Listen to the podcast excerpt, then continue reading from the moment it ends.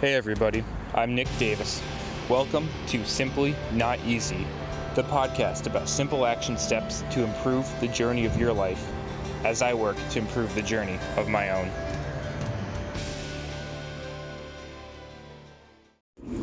Hey, what's going on, everybody? Welcome back to Simply Not Easy. Hope you're all having a great day out there today. And man, I wish that this didn't have to be the message. I wish that today didn't have to be something needed to be said. I wish it was understood. And hey, that's why we're out here talking about it. Strength ain't daily life. Unless you're some kind of farmer or you're somebody with manual labor and you're truly lifting up some heavy stuff in and out throughout the day. Unless you're working on in some kind of warehouse doing something, unless you're some kind of rigging up some big oil thing or whatever, unless you're truly using strength to fatigue during the day. Daily life does not count as strength. It just doesn't work that way. And I've seen an epitome of this example very, very recently. And I see it over and over. This case was just Starking, though. So I was seeing a former bodybuilder, former female bodybuilder, and she was coming in for shoulder pain. Anyways, she had basically stopped working out for the last five, seven years from an old uh, fracture in the upper body. A long time ago, right? No longer hurt anymore, no problem, but just she stopped exercising. And now she stayed, quote unquote, active, right? She had a job where she has to do a lot of different tasks throughout the day. She has to move a little bit of weight around, things are like 15, 20 pounds. She's got to set people up for doing different exercises and movement, do some ed- education on exercise and stuff. Sure, it's all good stuff, right? So in her mind, she was like, hey, I'm still being active. I don't want to do anything strenuous with weights because I've had a previous fracture. Okay, that was many years ago. And now, one of the main challenges with this person's shoulder pain that they're having is they can't even successfully, when they're laying down, hold a prone T, a mid trap strength exercise without compensations up the wazoo and barely even being able to hold on then. So they can barely lift their arm up and down. And they're a former bodybuilder. Strength doesn't discriminate. Right? Some people might have a little more type 1 fibers, a little type 2 fibers. Some people might be a little more endomorph. Some people might be a little more ectomorph, or a little more mesomorph. That's fine.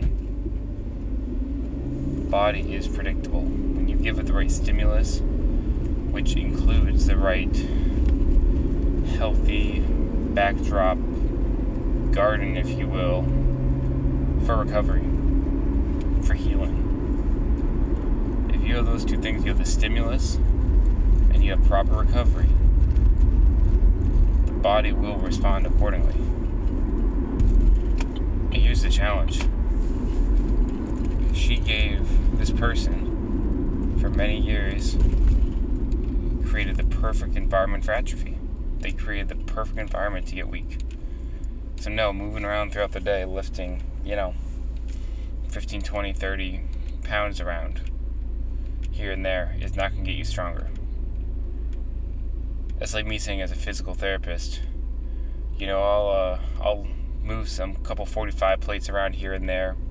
I'll work with some clients. I'll pick up a kettlebell time to time. I'll, when patients are doing certain exercises, I might do a couple lunges or a couple bodyweight squats with them just to demonstrate. I'm gonna get stronger.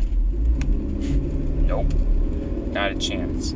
That's absolutely crazy. Now, if you're extremely deconditioned and barely moving, barely do anything, yeah, going up and down a flight of stairs might be a workout level for you at your current capacity at this stage at this time. That should not remain though, and it's not enough to continue to progress anything close to what looks like an ounce of what we'd use the word strength for. Strength at minimum needs to be something that, hey, right, very, very basic guidelines. Hey, I can do this, but I really can't do more than 15 reps. Like after 15, I'm pretty well tapped out. If not, as we all know, way earlier than that. So if you're if you're doing things where it's like, yo, yeah, I could do that 25, 30 times in a row, and it still might get tired, right? Really, there's not any good evidence that that's going to help you get stronger. And the strength is important. I mean, from just the whole idea of muscle mass predicting health, especially long term as we age, just having a better vitality overall, having more buffer room. All the things that come along with strength and what it can do. Right? Even these endurance athletes, they need a, a substantial baseline of strength to base and scale and rate their endurance off of. That's just how the human performance system of the body works. Need that as a prerequisite before you can build up the power and endurance even better. I'm not saying you got to make your ultra marathon runner into a linebacker. But if running's a single leg event, they better be able to get some adequate strength in that leg. They better be able to do a series of single leg squats to a mile depth.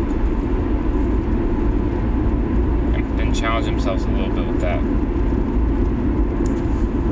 That way, when they're running, they're running at maybe 30% of their capacity of force, not 70. Those are very different scenarios. Because if you don't have the strength, basically what you're telling an athlete to do who's an endurance athlete is you're saying, hey, we're not making you endurance anymore, right? Instead of going at 30% of your fatigue force or 30% of your capacity, which would be endurance, saying, nah, you're weak, man. You're weak, but you want to do this crazy hard thing we're going to make you train, make you work at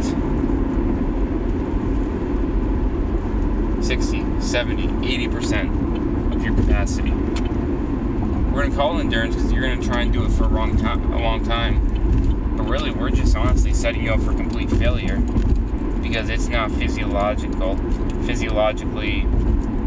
I don't use the word possible because there's so many things that we can challenge the idea of what's truly possible or not but the physiology just doesn't add up. It doesn't add up. So if I'm saying, hey, I'm going to work at 80% of my capacity, I physically cannot make that an endurance event. I can do an endurance event until I get 80% tired. Sure, that's fine. If I'm working at my capacity for that long, I just can't last. Develop resilience so that we can get better and stronger at that, sure. Well, that's where the baseline strength comes in. Now I've got somebody else on the opposite end of the spectrum, right, where they've got pretty gnarly foot fracture, got some ORIF going on, um, still in the boot. And part of that early education was saying, hey, what can we do to maximize your health and fitness during this time, not just for the ankle area, right? For the upper body, the core, the lower body. What can you do to get ready for when you're out of the boot? And that recovery process is going to look very different. Right? It's going to be a lot smoother of a transition. It's exactly what we want to happen. Alright, y'all. Remember, strength in daily life. There's a difference. You don't get stronger just by walking around or just basic movements throughout the day. Not how it works. At all, not even close.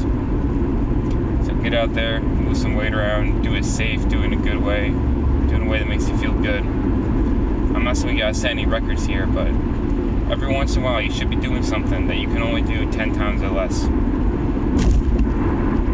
You young, keeps you moving. Doing that in a smart, controlled manner may just save you a few years here and there.